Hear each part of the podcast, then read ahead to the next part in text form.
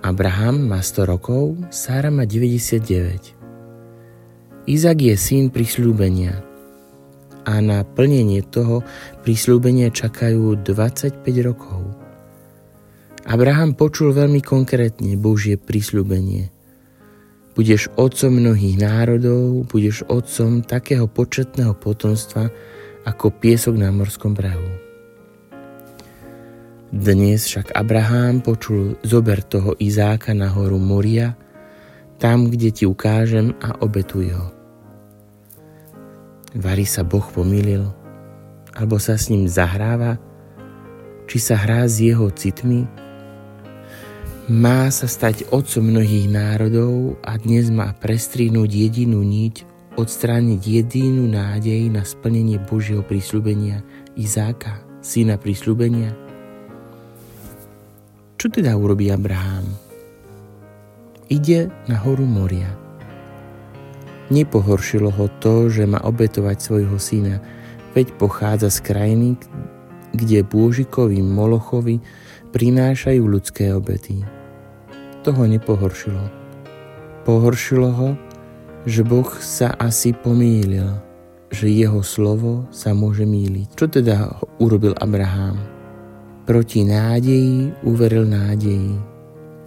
Napriek svojej hlbokej logike, napriek základnému citu pre zmysel vecí, ide. Keď si pred veľkým náročným rozhodnutím, pred nesmierne ťažkou udalosťou, keď si v centre búrky v niečom úplne chaotickom a iracionálnom, po ľudsky neuchupiteľnom, keď vieš, že cesta, na ktorú máš vykročiť, je ešte náročnejšia, čo robíš v takejto situácii?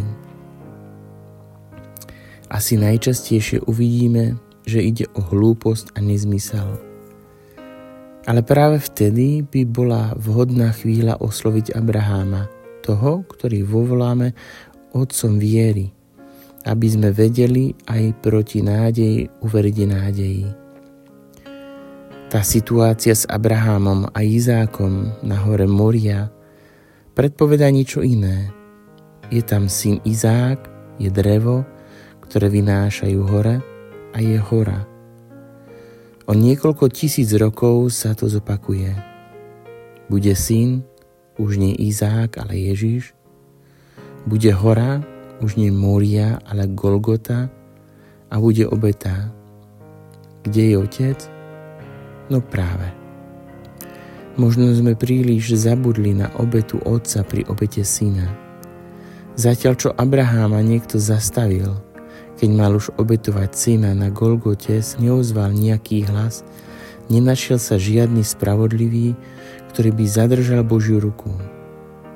Ale aj otec bol účastníkom tejto drámy.